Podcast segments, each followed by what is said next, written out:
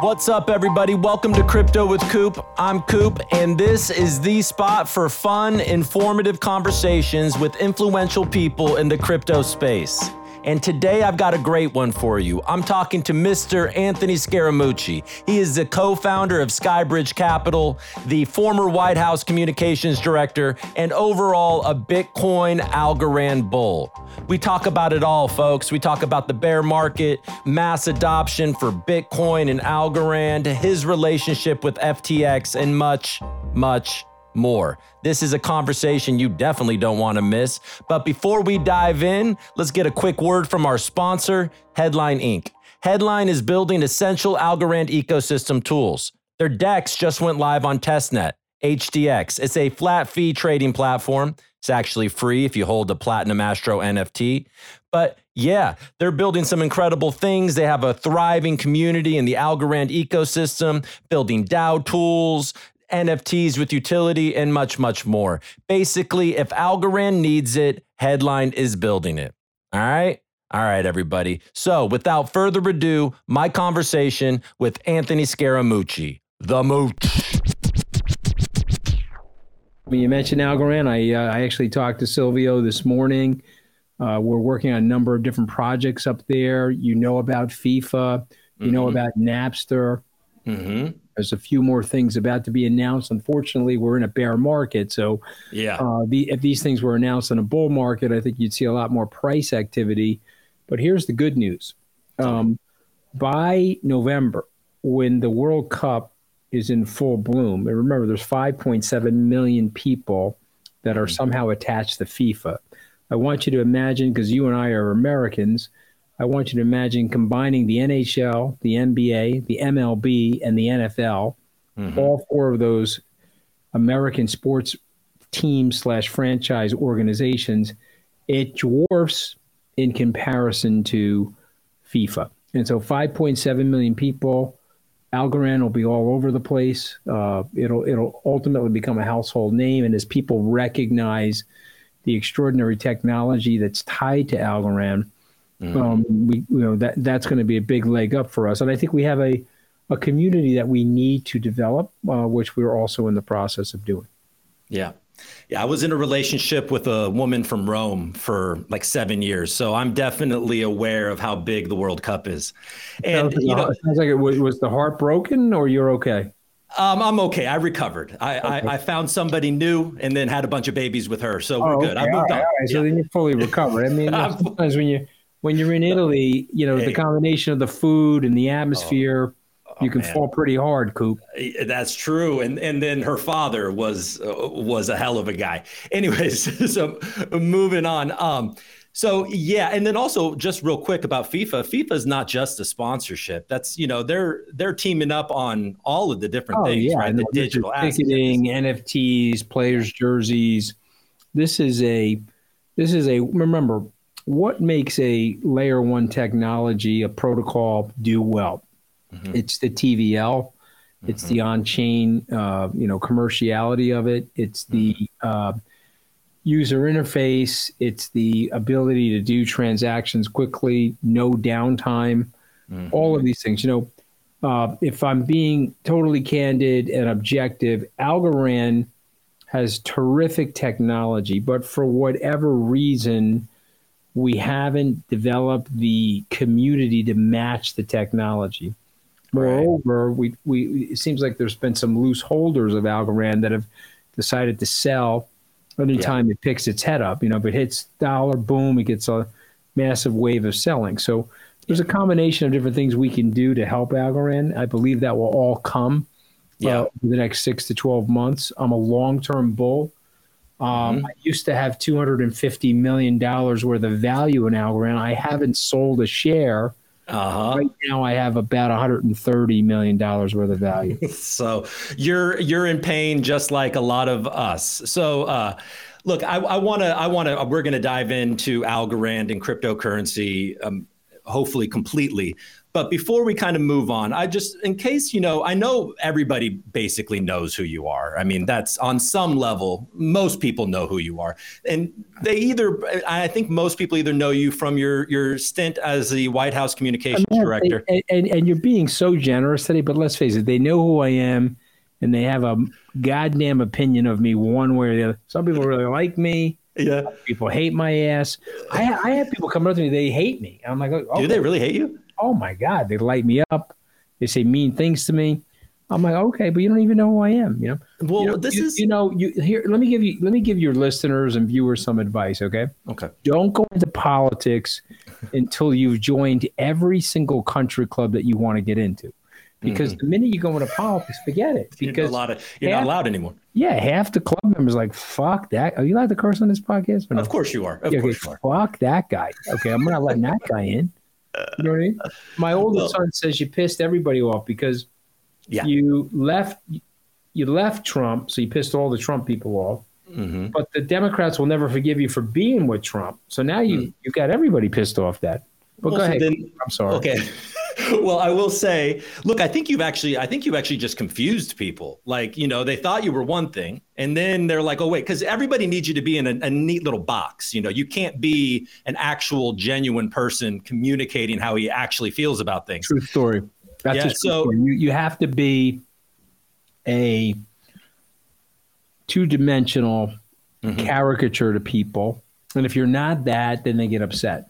So yeah. really, I don't really like left or right politics. I'm more about right or wrong. You know, That's I me. thought Trump was going to help people that were middle class and lower middle class, and I made the mistake of seeing some things that he was doing that was callous that I should have rejected and talked talked badly about, denigrated, but I didn't do it. So I have right. to own that for the rest of my life. But I've also apologized to people for that. I've made that mistake. Mm-hmm. Um, he also then got the job and didn't help the people that he was campaigning to. He's still campaigning to those very same people.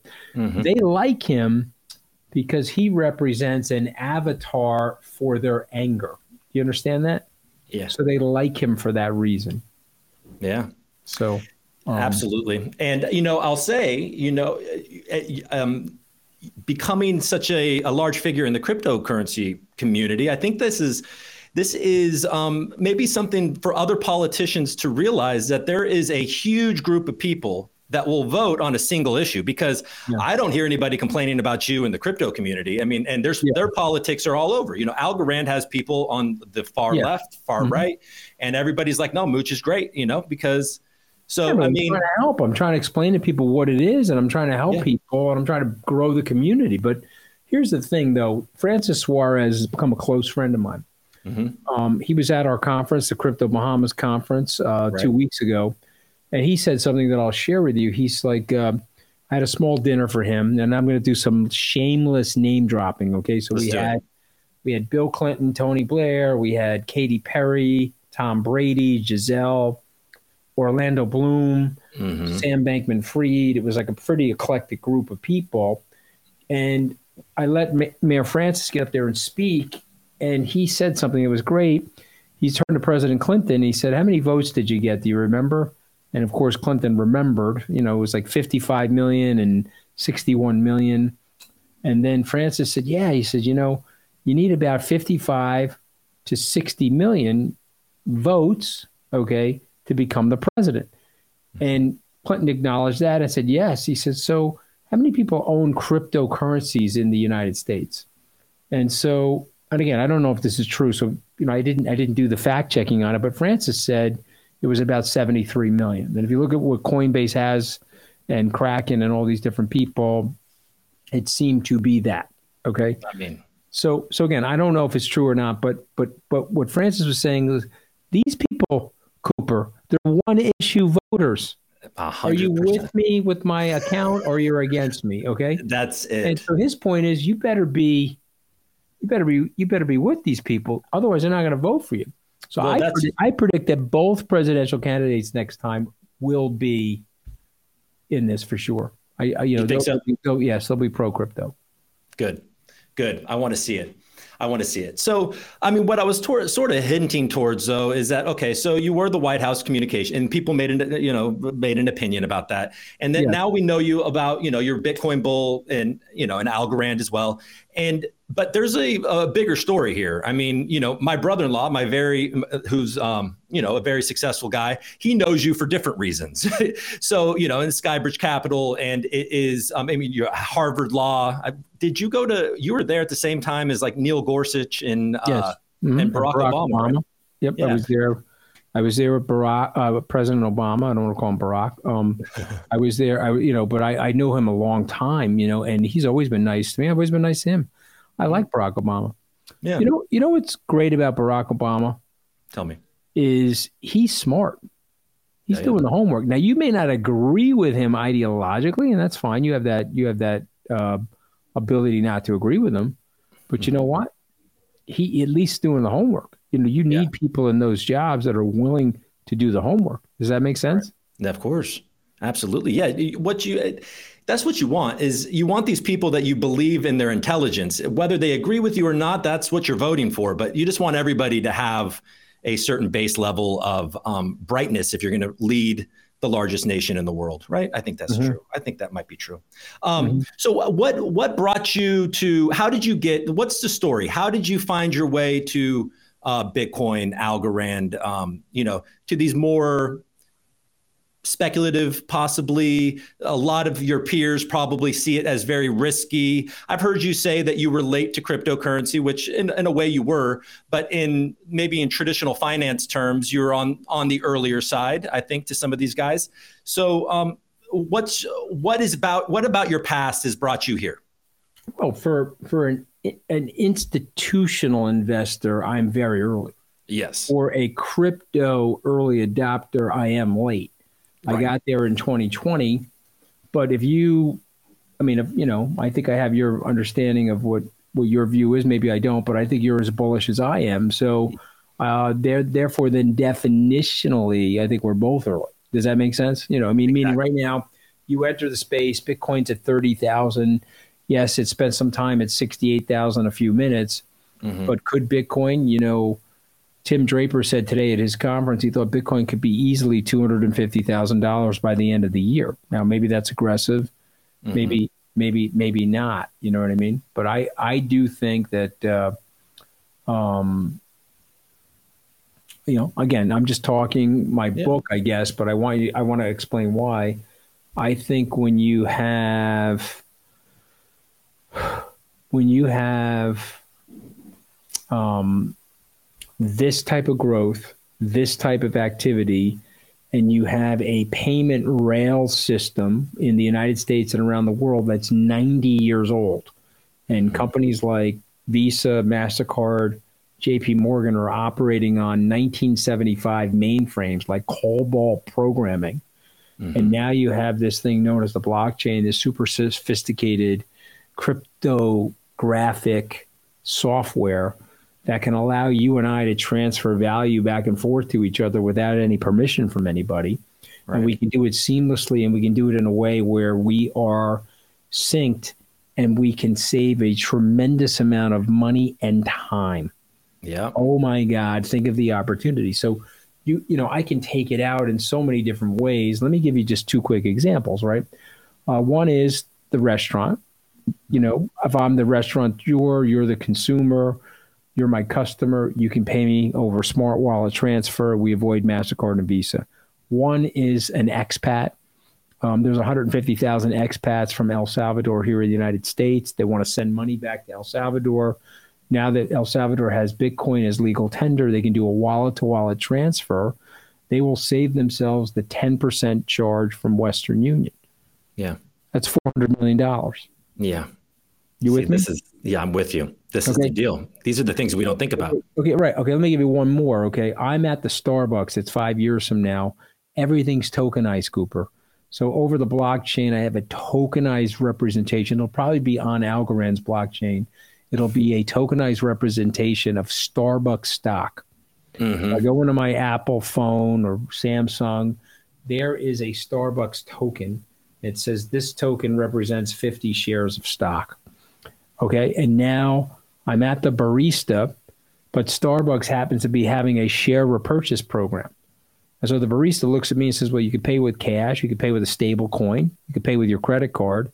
Oh, by the way, if you personally own Starbucks stock, we'll give you a 15% discount on your coffee because we have a share repurchase program going on right now and we want your stock off your phone. That could happen. Well, okay, so, so, the point I'm making is that you, we can't yet see the transformations that this is going to take place. So, so I'm late in one way, but I think I'm very, very early in another. And you know, you said, how did I get into Algorand? Mm-hmm. I'm I'm an old timer now, so I went to chief technology officers at large companies, and I asked them a question: What's your Bitcoin strategy? We don't really have one. Okay. That's the same question that was asked 25 years ago. What's your internet strategy? Oh, we don't really have one. We don't have a website. Mm-hmm. Every company in America now has a website, but 25 years ago, there were large companies that have a website. Right. So then my second question is, okay, I got that, but you, do you yourself own any cryptocurrencies? And invariably, a lot of these CTOs say, yeah, yes, I do. Okay, you do. Which ones do you own? Well, one of them said to me, uh, he was a French guy. He he had he had been the chief technology officer at Capgemini, a European private equity and asset management firm. He said, "Well, I own a large amount of Algorand." I said, "Algorand? What is Algorand?" And then he started to explain to me what Algorand was, and then he started to explain to me why he owned it. He said, "Listen, I, I, I'm, I'm a fifty billion dollar asset manager. I advise now. I left. I was the chief technology officer there, but I advise Fortune 50 companies around the world on tokenomics. And Algorand can run in large scale with tremendous transaction speeds, with carbon neutrality mm-hmm. and no downtime. And yeah. a, result, a result of which, when this really catches on, right now the NFT market's tied to Ethereum. Solana has some of the NFT market and some other sophisticated use cases. Cardano as you know, has some fulfillment and identification markets. So there's, mm-hmm. there's niches for each of these layer ones, but Algorand could be the financial nervous system. It could be the rail pipes for yep. financial transactions that are eventually going to be tokenized because of its scalability. It solved the trilemma: mm-hmm. scalability, security, security, right, and decentralization. Those three things, right? It's done mm-hmm. all those things. Mm-hmm. And so, so the CTOs of the biggest, most sophisticated companies, whose first order of detail in their job, don't fire me. I have to make this decision in a way that won't get me fired. We'll yeah. choose Algorand over others. And so yeah. once I met with him, then I did the cold calling, reverse inquiry, went up to see Algorand. I brought my cryptocurrency research team, and then we started to establish a large position. There you go. And you mentioned the rails. You see already in Latin America and El Salvador that they use Algorand to yes, move some. Know, the banks use um, Algorand to move Bitcoin. They do. And it seems like it seems they like wrap, that could be a solution. The Bitcoin on an Algorand network. Yes, they do. Yeah, yeah, and uh, yeah. So and then uh, apparently Banks has a big. They they are teasing a big announcement that is Algorand uh, Bitcoin. You know linked. So i'm i'm curious about what that is. You also mentioned starbucks I, think, I think i think you know the Algorand is actually trading better as a result of that. Yeah i'm not sure what that announcement is but that's why Algorand these other these other coins have been down last couple days yeah. but Algorand's been holding steady. It has been holding in that like 45 46 area. Um, you mentioned starbucks and they they recently had an announcement that they're entering web3 and you know they said that you know, I think they had this idea that they were going to make the Starbucks location their third home, and then COVID happened, and they realized, okay, we can't do that, so right. we're going to create a digital world.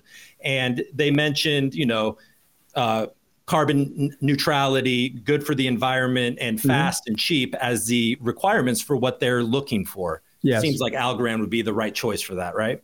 I think so, but here's the thing it needs a little bit more of a robust community. It needs, it needs a little bit more of what I would call developer momentum.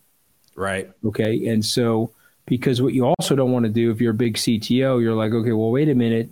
Here's the market cap of Solana. Here's the market cap of Ethereum. Let me take a look at the market cap of Algorand. Oh, wait a minute. Yeah. It's not at escape velocity. Okay. When yeah. it was 11 billion dollars on its way to 20 now you're took now you're talking right but algorand's uh, market cap because of the bear market and frankly because i think we've had some loose holders shake shake the uh, token is down in the low three billion dollars you know listen yeah. top 30 we had this thing in the top 20 you know coming out of Decipher the uh, the algorand conference in december and so we have to figure that out and we will yeah. And by the way, don't underestimate FIFA because this will become yeah. a brand, name brand, name recognized uh, token uh, by the middle of next year. Yeah. And it's one of those things that if you actually look into it, it's hard to deny. You know, when you start to look at who Silvio Micali is and Correct. you start to see his history, it's hard to think that this isn't the best tech because it's mm-hmm. done by the, the people that create the best tech. Mm-hmm. Um, so yeah, that is a huge problem. You saw, we saw, all saw what just happened with Terra Luna, and you know mm-hmm. that's obviously put pressure on the markets too. And um, there's a big campaign happening right now on Twitter trying to get all those NFT projects from Terra Luna over to Algo, and mm-hmm. there seems to be some success there. So that's you know that's some community activity of people trying to pull people into the system, mm-hmm. the ecosystem. Yes. So, uh, but do you? How did I've heard from other guys that are building on Algorand? It's hard. It's a hard sell to get the the the big guys uh, behind because, which makes you sort of like a. I mean, you know, I maybe this is a bit much, but like sort of a, a courageous visionary here. You're kind of putting your neck out a little bit as. I mean, obviously you can because of who you are and where you are at your company, but this guy was telling me that it's a lot easier for a guy working somewhere to join on Solana because he had a couple of winners on Solana. Mm-hmm. And if he fails on Solana, it's not a big deal. But if he goes mm-hmm. out on a limb and goes Algorand, that could lose him his job. Mm-hmm. Is that does that sound about right? Yes, I think I think I think it sounds right, and I, I would add something to it. I would say that uh, um, there's a dashboard, Cooper. You know this. There's a uh, survival virility dashboard. Mm-hmm. It's TVL, number of developers working, number of NFTs, transactions that are taking place on a daily basis on the on the network. You know, there's a whole economic dashboard of survivability and we have a lot of those things going well from a structure and technology point of view mm-hmm. but we need to get more going on the viability side. Does that make sense? It does. It yep. does. So, do you do you have any? So what you're seeing right now is like, look, we're in a bear market. It's going to be hard to gather any real momentum, but mm-hmm. it's going to be inevitable here when uh, FIFA comes and that recognition. You're looking at FIFA as this could be potentially a watershed moment for people yes. to get this into you know yes. their consciousness right yes but here's the other problem you know the price you have people on the development team inside algorand's corporate where the price of the token is probably got those guys a little bummed out you yeah. know what i mean yeah it's got a lot of people bummed out. It's got the retail guys bummed out. It's got, you know, it's hard to keep the the the the vibes high. You know, like I I, I try to do a comedy. I'm doing a comedy, uh, you know, crypto channel. So mm-hmm. it's you know, so I'm trying to uh, you know, maybe have some fun during a bear market. It's not always easy because as you watch your money disappear, your sense of humor starts to low lower. yeah, or, or you get gallows humor. You know, you start. I mean, my name of my firm is Skybridge. It was another ten percent down. It was like blown up bridge. You know what I mean? But I mean, yeah, exactly. I mean, Our yeah, look, you, bridge, yeah. you you you uh, you can't be on the frontier mm-hmm. without volatility. You know, you yeah. can't be on the frontier without the expectation that there's going to be major setbacks. And by the way, you have a group of the old guard that hate it, but you had a group of people that said that the horseless carriage was never going to work. And when they showed the plane takeoff, they said, oh, "Well, there'll never be any commercial use for that. No, nobody's going to get in a plane and take it somewhere for a commercial reason." Mm-hmm. Uh, and then you had the internet, um, the personal computer. People say, well, who the hell needs that? The, you know, yeah. These big computers are used in the office. They don't. You don't need those at home. Uh, and then Internet One, you know, Web Point One. Everybody was like, ah, we don't need that. What the hell do you need that for? And and you needed it. Yeah. You know, and you need this. And I want you to imagine, I want your viewers and listeners to just imagine this. It's back in 1998. Of course, we couldn't be doing this in 1998. We wouldn't have the technology. Right. But let's say I was at my fat box computer, fat box, mm-hmm. and I had my corded mouse and I was dialing into the internet on my 14.4 baud modem and it was whirring and burring. And my landing page was taking about 35 seconds to land and it was an AOL landing page, of course, because that's how I was getting onto the internet. You've got mail, it's saying to me as I'm lo- loading. And yeah. then all of a sudden, Cooper Daniels beams in through time teleportation from 2022, 24 years later. And he says, Hey, Mooch, how are you? I'm Cooper Daniels from 2022. And oh, by the way, you see the way you're getting on the internet right now? You're not going to do that. No. Okay, you're going to get on, and it's going to be 1,000 MPS or whatever the hell it's called, and you're going to be lightning fast. And oh, by the way, there'll be hundreds, hundreds of millions of people that will be streaming 4K video over the yeah. internet. So you're not going to go to that blockbuster. You're not going to spend any time buying a VHS. Yeah. You're going to stream. And I, by the way, it's going to be an internet of machines where your yeah. your your phone is going to be a computer and your flat screen television is not only going to have the 4K or 8K definition, it's going to be a computer where you're going to be tapped into the internet on your TV. And so, why am I bringing all this up? Because, Cooper, yeah. I want you to imagine where we're going in 10 or 20 years exactly. with Web3. Okay. Yeah. You, you can't, we're so nascent, it's so early okay, it's hard to picture where things are going to go. Yeah. Let me give an, another quick, crazy example. Uh, I buy my deodorant from Amazon. Okay. I'm a right guard cold wave purchaser. Okay. Okay. So there are two intermediaries. Right. I, Procter and Gamble makes it. Mm-hmm. They ship it to Amazon. Amazon ships it to me but I pay them through a second intermediary known as American Express or sometimes Visa. Right. There are two intermediaries. Why? Well, they don't. You know, Procter Gamble doesn't want a single purchase from me. They want to sell in bulk, and they right. want to sell to a trusted person. And then the the the Amazon people have figured out how to fulfill things efficiently, and they right. they don't want to trust me, so they're trusting American Express to pay them, right, or Visa. Yeah. Over the blockchain, I can go directly to Procter and Gamble. I yeah. say, here you go. Here's your value for your deodorant, and they can hire a fulfillment company for a fraction of what it costs them to sell to Amazon or to also pay the surcharge to Mastercard or Visa. And the next thing you know, I'm getting the right guard at a lower price. Yeah. They're making more profit. So let me That's ask you something. If there's a technology available where you can sell the product at a lower price because you've delayered the intermediaries in the distribution process. And the client's happier because it's a lower price but you're making more money. Is that going to be a good idea? Yeah i think i think there people are okay, going to like that. so so so to me that's web 3 yeah. that's why you've got to own ethereum and bitcoin and solana and that's why i have a major position in algorand and I, you know, I've got a very big outsized bet on Algorand because I think Algorand, once people understand it, to go back to Web 1, I think it's Google. And yeah. so now we're back there in 1998.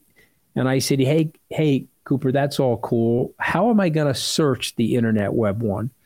You're going to be like, well, how are you doing it now, Ant? Well, I use Alta Vista. Sometimes I use Ask Jeeves. Sometimes I use something called Lycos. Remember Lycos? Mm-hmm. Um, and you're going to say to me, no, no, no, no. You're going to use Google.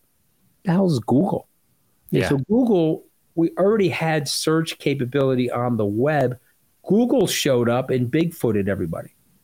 So I think once Algorand is fully understood and there's a momentum behind it and the robust activity in there, it's going to leapfrog everybody.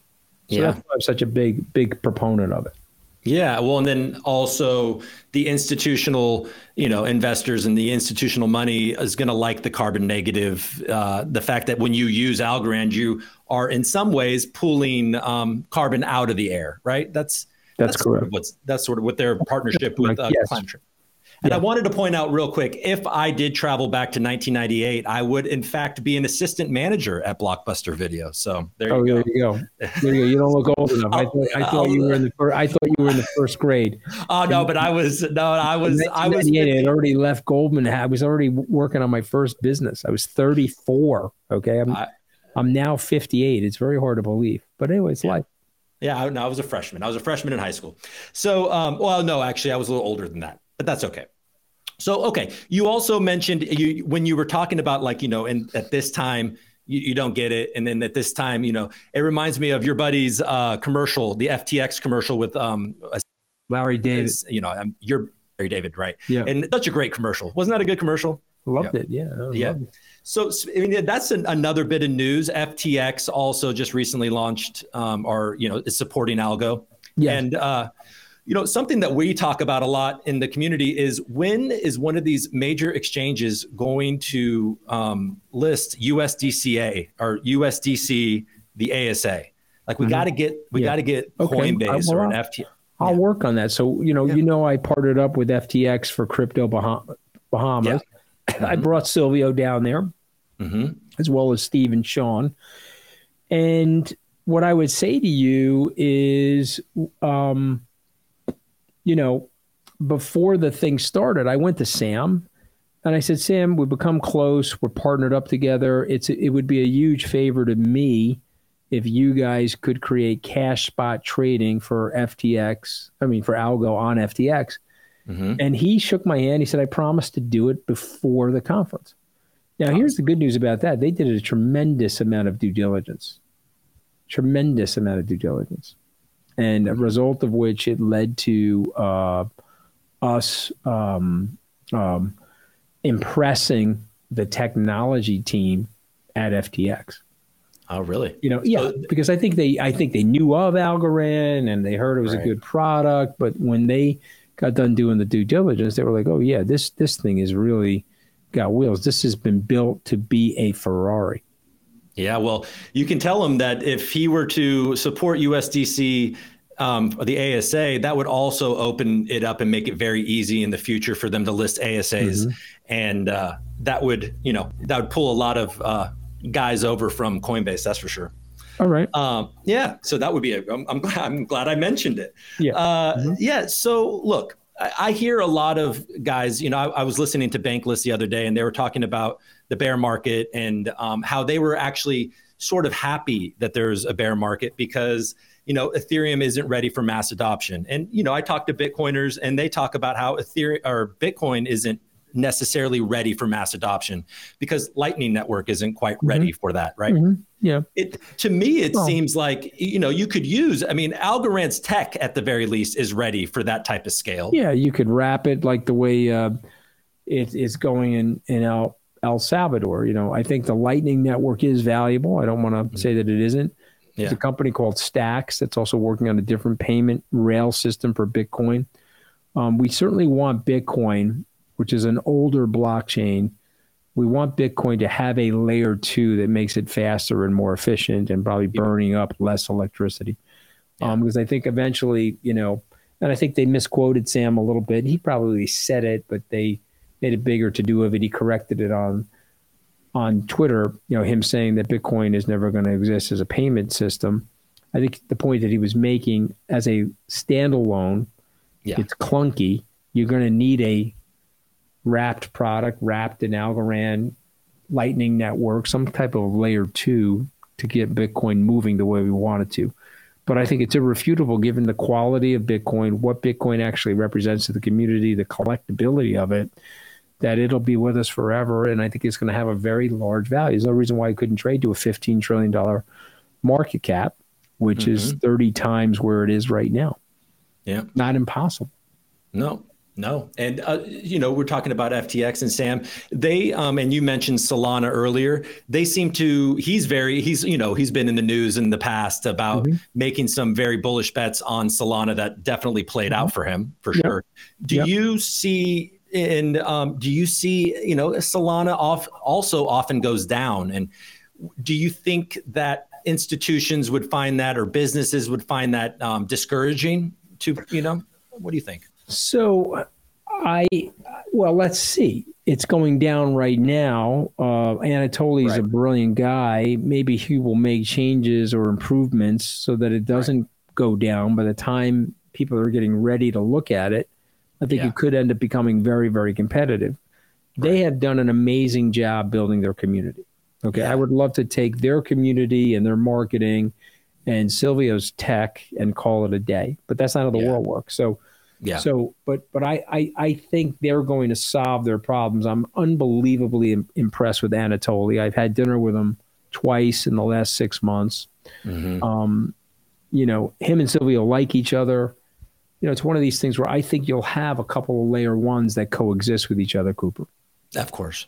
And yeah, I saw the um, the panel um, at Crypto Bahamas, and it, it did in fact seem like uh, Silvio uh, you know, he, pay, he seemed to pay a lot of attention to Anatoly. And so there's there it, it, appeared to me, if I'm reading body language, that there was a mutual respect for sure.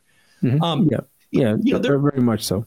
Of course. And so, you know, we're talking about it, we're talking around it maybe a little bit, is that we are in a bear market. And a lot of my viewers, this may be their first bear market. Or, you know, in crypto, there was obviously 2017, but for a lot of guys that have been investing in tech for the last 10 years there hasn't been a whole lot of pain you know like it's it's kind of been everything goes up and now there's there's a lot of uh, there you know a lot of guys are struggling and especially when you see things like terra luna do you have any advice you know being through this i i know you've been through probably a few different bear markets and uh, is there any advice that you can give some of these some of these younger guys about how to get through this how to come out of this stronger yeah. Um,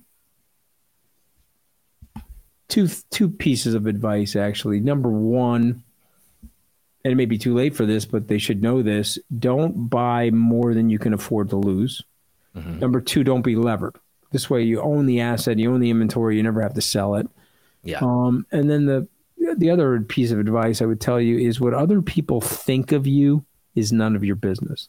And Cooper, look at my life. I got my ass fired from the White House. I was lit up by every late night comedian. I was roasted on most cable news channels. Okay. Mm-hmm. I don't give a shit. Okay. And so, you. know, what difference does it make? You know, so uh, people are calling me stupid now because I was in the blog. I was getting picked on on CNBC last week. I got my buddies won't go on CNBC because they're getting annihilated. They were on there rah, rah, rah when it was going up. Now it's getting yeah. annihilated. You know, I'm going on. I don't care. I'm telling people what I think. I'm telling why people I'm long it. And so there's wisdom in taking a long term perspective. You know, so this is my eighth bear market. Okay. Listen, if you're a young person listening in, my first two bear markets, I was on oxygen. I thought it was over, you know, and I was like, okay, I'm I'm gonna have a barrel and suspenders, and I'm gonna be walking around as an impoverished person. and I definitely thought that, but it never happens. Yep. The reason it doesn't happen is because you're gonna fight. You're going to yeah. get in the fight. You're going to dig in. You're going to pound. You're yeah. going to work. And I'll tell you this: if you can convince yourself and others to buy at the prices we are at right now, when things calm down, you're going to look back and say, "What the hell? Why wasn't I buying that?" I and know. The answer was you're probably too scared, and so don't be scared. Live your life without fear. Remember what Mel Brooks said about life. Cooper Mel Brooks, the legendary comedian, now age 96, he said, "Relax." None of us are getting out of here alive. Relax. That's it. That's it. Go for the gut, yeah. though, man. Dig in. Yeah, and try to you know, and, and and try to be a bit positive and have a sense of humor. If, if it hurts, it, you know, sometimes it's fun to joke about it. Um, but absolutely, and you know, you're you also, if if I'm correct, in those early bear markets, it couldn't have been that easy. You're I, if am I correct? You you weren't raised, you weren't born into a ton of money, right? You were. I've been in a negative coop. I've been in a negative subsidy to my parents since I was 12 years old. Okay, when my dad got his hours cut back, I went and got a paper out. I started yeah. giving half the money to my mother. You know, I mean, what am I going to yeah. do? My my dad's, I think, his highest pay was like thirty five thousand dollars a year when he retired in the year 2000. You know, wow. And you know, they're great people. Um, and by the way, we lived in the middle class. I would never just honor him by telling you I did. I mean, we lived in the middle class. He was an hourly worker. He got a nice wage, mm-hmm. and uh, I had a great upbringing. I'm not here to tell you I grew up poor. I just didn't. I didn't go to a boarding school. I didn't have a fancy car. You know, we had Chevrolets as kids. You know, you know, yeah. and we put the air conditioners in on Memorial Day, mm-hmm. and we took the air conditioners out on Labor Day. It could have been five thousand degrees the day before. My father didn't care. The air conditioner went in on Memorial Day. It came out on yeah. And that was oh. it. No questions asked, you know? Oh, man. Yeah. The and, air conditioner dads. Yeah. I mean, you know, that's how it was, you know? And, yeah. uh, you know, there was anxiety in the house. There was anxiety about money, you know? Yeah. And I said, all right, look, I'm going to try not to have that anxiety. Let me see if I can create a business which will cool, could give me some financial independence. But also, I'm a capital artist. I'm not just a capitalist. I got to have my own thing going. I've got to create my own thing. I'm not going to sit inside some big company and kiss somebody's ass to make my money. I'm not doing that. I make my own company and let's break some eggs and see if we can make some omelets. That's right. So you also have a partnership. You have a partnership with the Nax Group and they um, un- unlocks fund. What can you spell that out? What what's going on there? Uh, when I was at South by Southwest, mm-hmm. uh, NAX was there with uh, Spin Magazine, and yep. you know we saw the um, we saw that NFT project. Mm-hmm. Um, so yeah, what are you what are you guys partnering up with over there? So let me give you some more history though. I've known Jeff Schumacher forever. Uh, about 10 years ago, we started a very exclusive wine party at the World Economic Forum together. We were introduced by a mutual friend. Mm-hmm. And I thought that, uh, you know, from my upbringing, I can give some playful observations about the very wealthy. The very wealthy like wine. But you know what they like more than wine, Cooper? What? How about free wine? Okay, they yeah. like free wine more than mm-hmm. wine. Mm-hmm. So what I did, I came up with this idea that I was going to serve 100 point Robert Parker wine at a wine party at the World Economic Forum. Mm-hmm. And then when I saw what the prices were, I gulped and I turned to the sommelier. I said, Hey, do you know anybody that could potentially help me do this? Okay, could we go into partnership with somebody? Yeah. And he was like, Yeah, there's this guy at the Boston Consulting Group. His name is Jeff Schumacher. He's built some really interesting things on the cloud and blah, blah. I said, Okay, great. So I teamed up with Jeff and we did this and we got along very, very well. He left four or five years ago to develop the NAX. What is the NAX? It stands for New Asset Exchange, the NAX. Okay. Mm-hmm. And it's selling NFTs, it's selling tokenization. He wants to liquefy the parts of our society that are not yet liquefied by the the Nasdaq or the bond market or the New York Stock Exchange, right? So that could be private art collections. Mm-hmm. It could be people's uh, furniture, furnishings, could be anything. Okay, where you could literally tokenize things. Right. And so, coincidentally, I've been working on that with him. I'm the chairman of the NAX, chairman of that business for four or five years. I'm at the Beverly Hills Hotel. It's about a year and a half, maybe two years ago. And he turns to me, we're eating, and he looks at me and he says, Hey, can I ask you something? I says, Sure. He says, Have you ever heard of Algorand? I said, Have I ever heard of Algorand? I said, I'm, I'm sitting on a boatload of Algorand. I love Algorand. And he's like, Yeah. He says, uh, Our tech team Remember the CTO thing? They did an uh-huh. inquiry of all these different layer ones. They've decided to build our platform on Algorand. I said, Oh my God. He said, Yeah, I've already met with Silvio. I already met with this guy. I already met with that guy. I said, Oh my God, this is like such a small world. Yeah. I said, Let me, you know, team up with you and them. And then we brought a couple of the people that he's working with, like the AXA pharmaceutical guy, the people in Europe, to come to the Decipher conference, mm-hmm. where I had the opportunity to interview those guys. So small world, but again, yeah. chief technology officers doing homework, clean slate, fresh analysis. What layer one protocol are they going to use?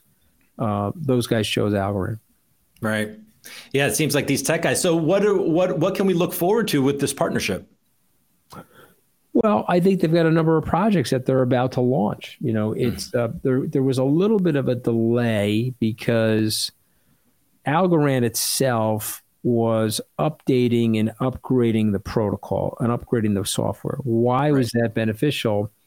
They made the software more user friendly, easier to build on, and they've improved the interoperability of that software. So you have to when you're a layer one like Algorand, you have to be able to interface with Ethereum or Solana or these others, Avalanche, Polkadot, et cetera.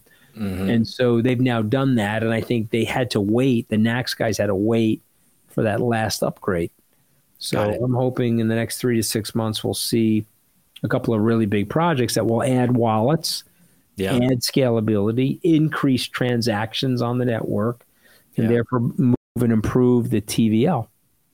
Yeah, I mean, it is. It, you speaking of that, it's it's very impressive. Also, what Solana has done, not being EVM and creating such a large, you know, such a large project. So it, it does seem like Algorand is very focused on becoming EVM compatible and compatible with all these other yeah, blockchains. I think so. I think yeah. so. So I was just thinking, actually, eh, and I got sidetracked. So you went to Harvard Law. Did you ever practice law? I never practiced law, although my mother you know, she's a blue collar woman from an Italian family. Her parents are from Italy. Mm-hmm. My mother thought Harvard Law School was Hartford Law School. I mean, that was the running joke in the family. She's like, why would they name it Harvard Law School if it's not in Hartford? I'm like, because it's not named Harvard Law School. It's Harvard, not Hartford. That's oh, hilarious. okay, okay. And then secondary, uh, she was so upset that I didn't become a lawyer I think she lied to her friends for five years and told them that Goldman Sachs was a law firm just to make herself feel better. go figure, okay? Classic, t- classic Italian lunatic mother, okay? Yeah, I adore her. I'm just pointing out. No, no, my mother's know, a lunatic as well. Yeah, yeah, I mean, come on, that's what they're like. Okay, you know, you have your buddies that are listening right now. They go, "Yeah, I got one yeah, of those. I got yeah, one of those." Yeah, we all, we all do. We, and we love them, and we obviously right, love them. Yeah, of course. So, okay, so we got because of the you know this or last week we had the the collapse of a stable coin, right? So regulation and the um, well, first off, what are your opinions? You know, you, you hear Bitcoin, you know, a lot of Bitcoiners say that everything that's not Bitcoin is basically an unregulated security.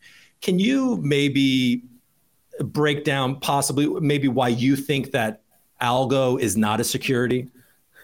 Well, you know, the good news is I don't know if you caught this this morning, but the CFTC head, the chairman, um, he basically said that the uh, um, and his name is Rostin Behnam. Mm-hmm. Okay, he was appointed by Barack Obama. He was sworn in on January 4th of this year. I'm sorry, appointed by Joe Biden, sworn in on January 4th, 2022 he said on CNBC this morning that Ethereum is definitely a commodity. It's definitely a currency as right. well as Bitcoin. So right. by those definitions, okay, Algorand would fit that. Got okay. It. Now now if you're in a currency that's generating yield, mm-hmm. okay, um, and you can stake Algorand, but I'm talking about it it itself actually generating yield. You're you're getting a reward from the foundation that's different from it generating yield. Okay. Right. It's generating yield and it's designed to generate yield, then I think it probably is a security. Okay. Because if it looks like a duck and talks like a duck and quacks like a duck, it's probably a duck. Yeah. So you're so you're thinking that it, it's there's not too much to be concerned with the with the security um, aspect of it. I don't think so. No, I'm I'm of the camp and again, I hope I'm right, but I'm in the mm-hmm. camp that uh, Algorand, Ethereum, Bitcoin will be treated like the commodity slash tenders that they happen to be. Yeah. Because there's that there's that Howey test, and you know I'm not I'm no expert about this, but mm-hmm. that whole idea that there's other people working towards there's a group what's is the fourth one though there's other people yeah. working towards yeah you know i've seen it on the internet and they and they've made that they've made that case for Ethereum. They said the result of which Ethereum is therefore a security. It's not a uh, not a commodity. But don't go by me, what I'm saying. The CFT, yeah. CFTC chairman said it, not me. Yeah, yeah, there you go. And then also with stable coins, you know, so we see that collapse and then obvious and regulation is going to come to stable coins. And frankly, I don't see what's all that wrong with that. You would it makes sense that the US would want to regulate stable coins to some degree. Mm-hmm. Um, do you you know there's i'm going to bring up a little maybe stable coins probably are going to have to have stable collateral right they're probably going to you know you can't yeah. have an 80 vol backing something that's stable okay so something that has an 80 vol is unstable right yeah Yeah. And so I mean, the good news is we never owned any of the whole Luna Terra fiasco because my head of cryptocurrency research was like, we can't own that. Oh, because e- either you know either call it something different. Also, you know this, but maybe some of your viewers and listeners don't know this. So let me say it to them, and let me look right in the camera when I'm saying it, and I'm going to take a deep breath. Okay, you ready? I'm ready. If something is yielding you twenty percent, and the risk-free rate of return from, say, the United States Treasury is between two and three percent, run, run Thank you, ladies and gentlemen. This message has been brought to you by Skybridge Cryptocurrency Research. Okay, run. Okay, yeah. too good to be true, Cooper. It's well, too good to be true. Well, that's what you know. It, it, you know, about three months ago, I was looking at Terra Luna, and I'm thinking, man, you can go to Anchor and get 20% on a stable coin. Like this is free money. I mean, this is just free money, and uh, I'm glad that I never pulled the trigger on that. That's for sure do you what percentage of um, you know skybridge is cryptocurrency um so I, I, the reason i'm hesitating is that it was 50% oh wow. but it got whacked so hard i'm going to guess now it's probably 40 38 40 mm-hmm. you know okay. and, Still and very listen, significant. You, yeah you tell me you tell me because who the hell knows I watched Bitcoin over the weekend go from 25 to 31,000. Yeah. Like a 25% move. Okay, go ahead. you know, and now yeah. it's back down to 29,000. Who the hell knows? If you yeah. said to me now that the Terra Luna fiasco is cleaned up, mm-hmm. if you said to me Bitcoin was going to be 40,000 by the end of June, I wouldn't be surprised by that. It was 40,000 in April. Yeah, not that long yeah, ago. Yeah, yeah, so it doesn't surprise you know it, it doesn't surprise me. Here's a big one. You ready? Yep. And you can invite me back on and you can dunk me in the lake of embarrassment and shame. Okay. Because I'm going to make a prediction. Okay. Okay. I want to hear it. Okay. I think, and this will probably cause it not to get approved because this will go public, but I think that the Grayscale Bitcoin Trust has a good chance of getting approved. I'm going to go on out on a limb and say it's going to get approved. First because spot. there's, yeah, because there's an eight billion dollars of trap value. It's trading at a 30% discount. The fees are very, very high. Mm-hmm. And I just want you to imagine these guys are before the SEC with all their rationale. And oh, by the way, we're lowering fees. And if you approve this thing, it's going to create $8 billion of value for our investors. Man. I don't know.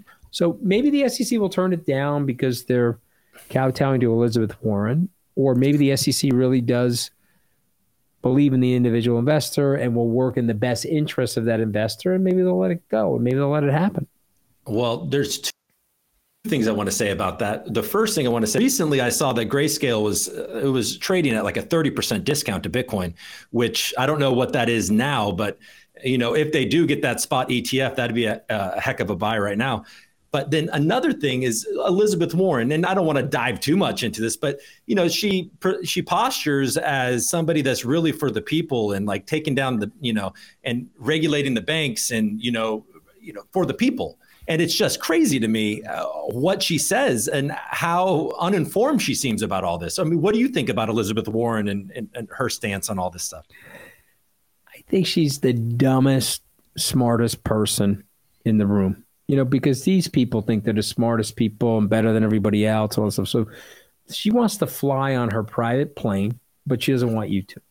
She wants to rail about your Hummer, but she wants to get in her plane. You follow what I'm saying? She yeah. wants, she's apparently for the unbanked and she's a progressive. So therefore, Bitcoin, blockchain, Algorand all represents that this yeah. wonderful egalitarian opportunity to help those people but you don't want to do that. Okay, she wants to be for the banks, but I thought she hated the banks. She is yeah. all over the place. Okay, so so what can I tell you? You know, I mean, she don't like me, and I don't like her. And the funny thing is, she doesn't even remember this, but in 1993, when she joined the faculty, before all this woke nonsense, okay, she was like super nice to me because I was writing big checks to Harvard. You know. Yeah. When I got into the Trump administration, she was running investigations on me and shit. You know, I mean, fucking, yeah, come on. I have no time for her. Okay, I'm too old, and I have no yeah. time for her. I think Yeah. she's one of the stupidest, most harmful politicians that we have currently in America. And I mean this in the in the way that I mean it, stupid smart, right? She's a high IQ, Oh yeah, yeah. supercilious, uber arrogant. But you know, Mm. she's smarter than you and me combined. You know that, and she know she wants your money, Cooper. Now take that money out of your pocket because she has a better idea how to spend to that do. money than you do. Yeah. She wants that money, baby. Hold that money, man. You better hold on to that money. I better hold it. Put that on a ledger. Put it on a ledger. Yeah, get it off exchange. Um, yeah, well, there you go with that. So there we go. Look, I, I think You see why I get in so much trouble, though, right? Because I love it. I love it. I love it. And y there's a, there is FUD out there with um, you know Tether. I know the U.S. has been investigating Tether for a long time, and a lot of people talk about how maybe Tether is propping up the price of Bitcoin. Do you do you know what I mean? Do you have an opinion on that, or do, what do you see there? It's not. It's just not true. Okay, it's just bullshit because it's not even big enough to do that. Right. Okay, if you said that 15 years ago when it came into inception, or sorry, I'm exaggerating, tw- About like 13 years ago, yeah, Yeah. 12, 13 years ago. Okay, it's not true. Yeah. Not Yeah. true. We've done so much work on that. You know what I mean? Oh, you, you have. Yeah. Yes. Mhm. All right. Well, look, y- you said that I can dunk on you. Um, Yes, anything you the, want. If the grayscale um, spot ETF doesn't happen, and so You gotta invite me back on. You got to invite me back on that day, and you can like you can like dunk on me. yeah, but I'm not even. I, I actually agree with you. So that dunk will be very, you know, gentle. It'll be a gentle I dunk. can't imagine that they would not let that happen. And then when they let it happen, forget about it. Bitcoin's going to the moon because all of these wirehouses are going to have to have a Bitcoin cash ETF. Yeah. What are they going to do? They're going to go into a solicitation. Cooper just sold his business for two hundred million dollars, and they're going to say, "Coops, we want you in sixty percent stocks and forty percent bonds." Or, you know, we want you in 35 and, and, you know, this 60 40 strategy has failed for the last 10 years, but that's what we're going to do for you. And then, you know, you're a smart, really sophisticated guy. So then you say to them, oh, but what's your digital asset strategy? And they say, well, Warren Buffett says it's worthless. So we're the only wirehouse in America that doesn't have a cash Bitcoin ETF.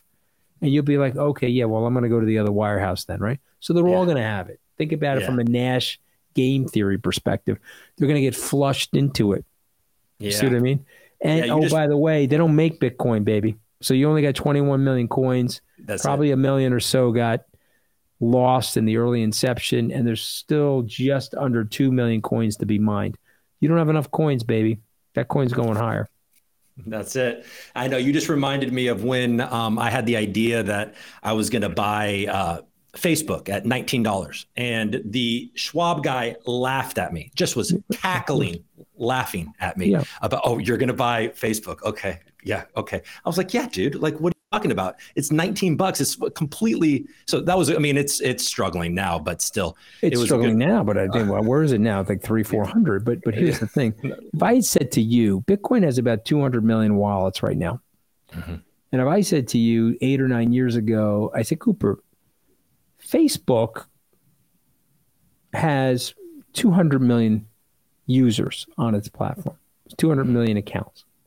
Someday, eight, nine years from now, it's going to have 3 billion. Your Charles Schwab guy would have been laughing, right? Would- That's not going to happen. Yeah. Why did it happen Cooper? Yeah, exactly. Okay, so someday we're going to be sitting here and Bitcoin's going to have a billion wallets, billion and a half wallets. It's going to be trading at 300,000. Mhm. And people are going to be mad and they're going to take it out on you and me because we were doing podcasts when it was 30,000 and we're going to own it. And we're going to take the ride with it. And they're going to be mad. Yeah. They'll be mad. that they missed it.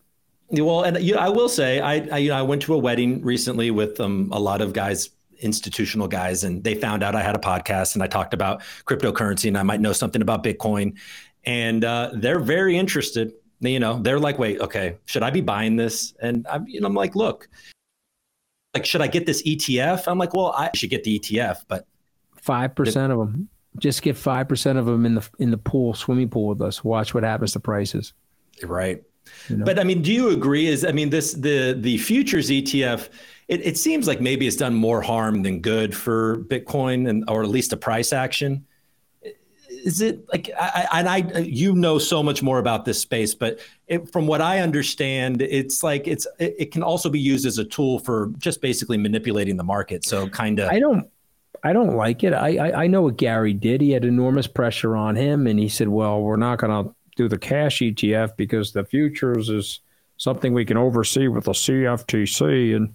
you know, they do trade Bitcoin in Dubai and I can't see the trade. So therefore it must be manipulated. Right. And like, okay, but it's a gigantic liquid market and it's clearing 24 7.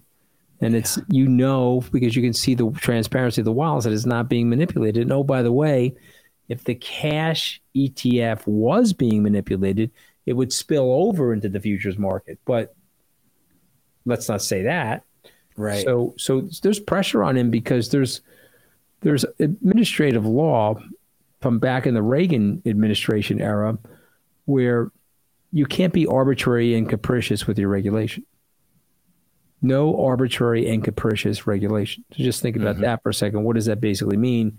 That means, well, I allowed for the cash, I mean, excuse me, I allowed for the futures Bitcoin ETF, but I didn't allow for the cash. Well, is there really that big of a distinction? Or is that regulatory decision arbitrary and capricious? And so Davis Polk Wardwell, on behalf of some of their clients, filed for administrative relief. They filed a lawsuit. And so that's coming home to roost as well. Okay, well, that's good. I mean, it, speaking of Gary Gensler, he, you know, he's taught all those classes on uh, at MIT about Bitcoin, so he mm-hmm. seems like he seems to understand it. When he talks about it, it does sound like, you know, Bitcoin's going to be left alone. If mm-hmm. I'm, you know, reading tea, le- tea leaves, Bitcoin's going to be left alone by him, and mm-hmm. probably, like you mentioned, Ethereum, and and mm-hmm. hopefully, you know, through these the moves that Algorand's made through decentralizing governance, and you know, they keep Algorand Inc. separate and all of that stuff. I think that they've set set this up to also be kind of. And you mm-hmm. would think maybe Gary and Silvio are friends. I don't know. Do you know if they're friends? So I would tell you that Gary's on tape saying that Algorand is so good that you could run all of Uber on it, but that was when he was a professor there. Okay. I would say that because he's now an Uber politician that wants to be the Secretary of Treasury, um, that he's probably pretty distant from Silvio and other players in the cryptocurrency space now. Okay, I actually yeah. didn't know that that um, mm-hmm. that he had said that. Yeah, you um, could find that on. You could find that on the. All you got to do is Google it. You'll see it pop right up. Okay, well, I'll be I'll be mm-hmm. talking about that um, on social media soon. Um, all right. Well, look, thank you so much, Anthony, for taking the time. And Cooper, it was great to be on. I hope I get you on. I hope we do a home and away. You'll come on Mooch FM. Hey, I, that's another thing. Everybody, got to you got to check out Mooch FM. Is this a? How long have you been doing Mooch FM? Doing it for about a year. It's been a lot of fun. We interview authors, crypto people, macroeconomic people, but also just people I think are interesting. You know. It's, you know, actually, I, I, listened to your last episode, and it was with Natalie Salamink. Yeah, exactly. and um, yeah. yeah. I had I had Natalie um, from Prismatic. I had Natalie yeah. on the show here. Love her. Yeah, I, she's great. She's great, and I believe, and she may have. I think I might have been her first interview. So there you go. well, there so, you go. See that you beat me to it, but I like her. She's really, really smart. Cooper, you have a great one, man. All right, thank Always you so much. Always a pleasure. All right, we'll see All you right. soon. All right, see you soon.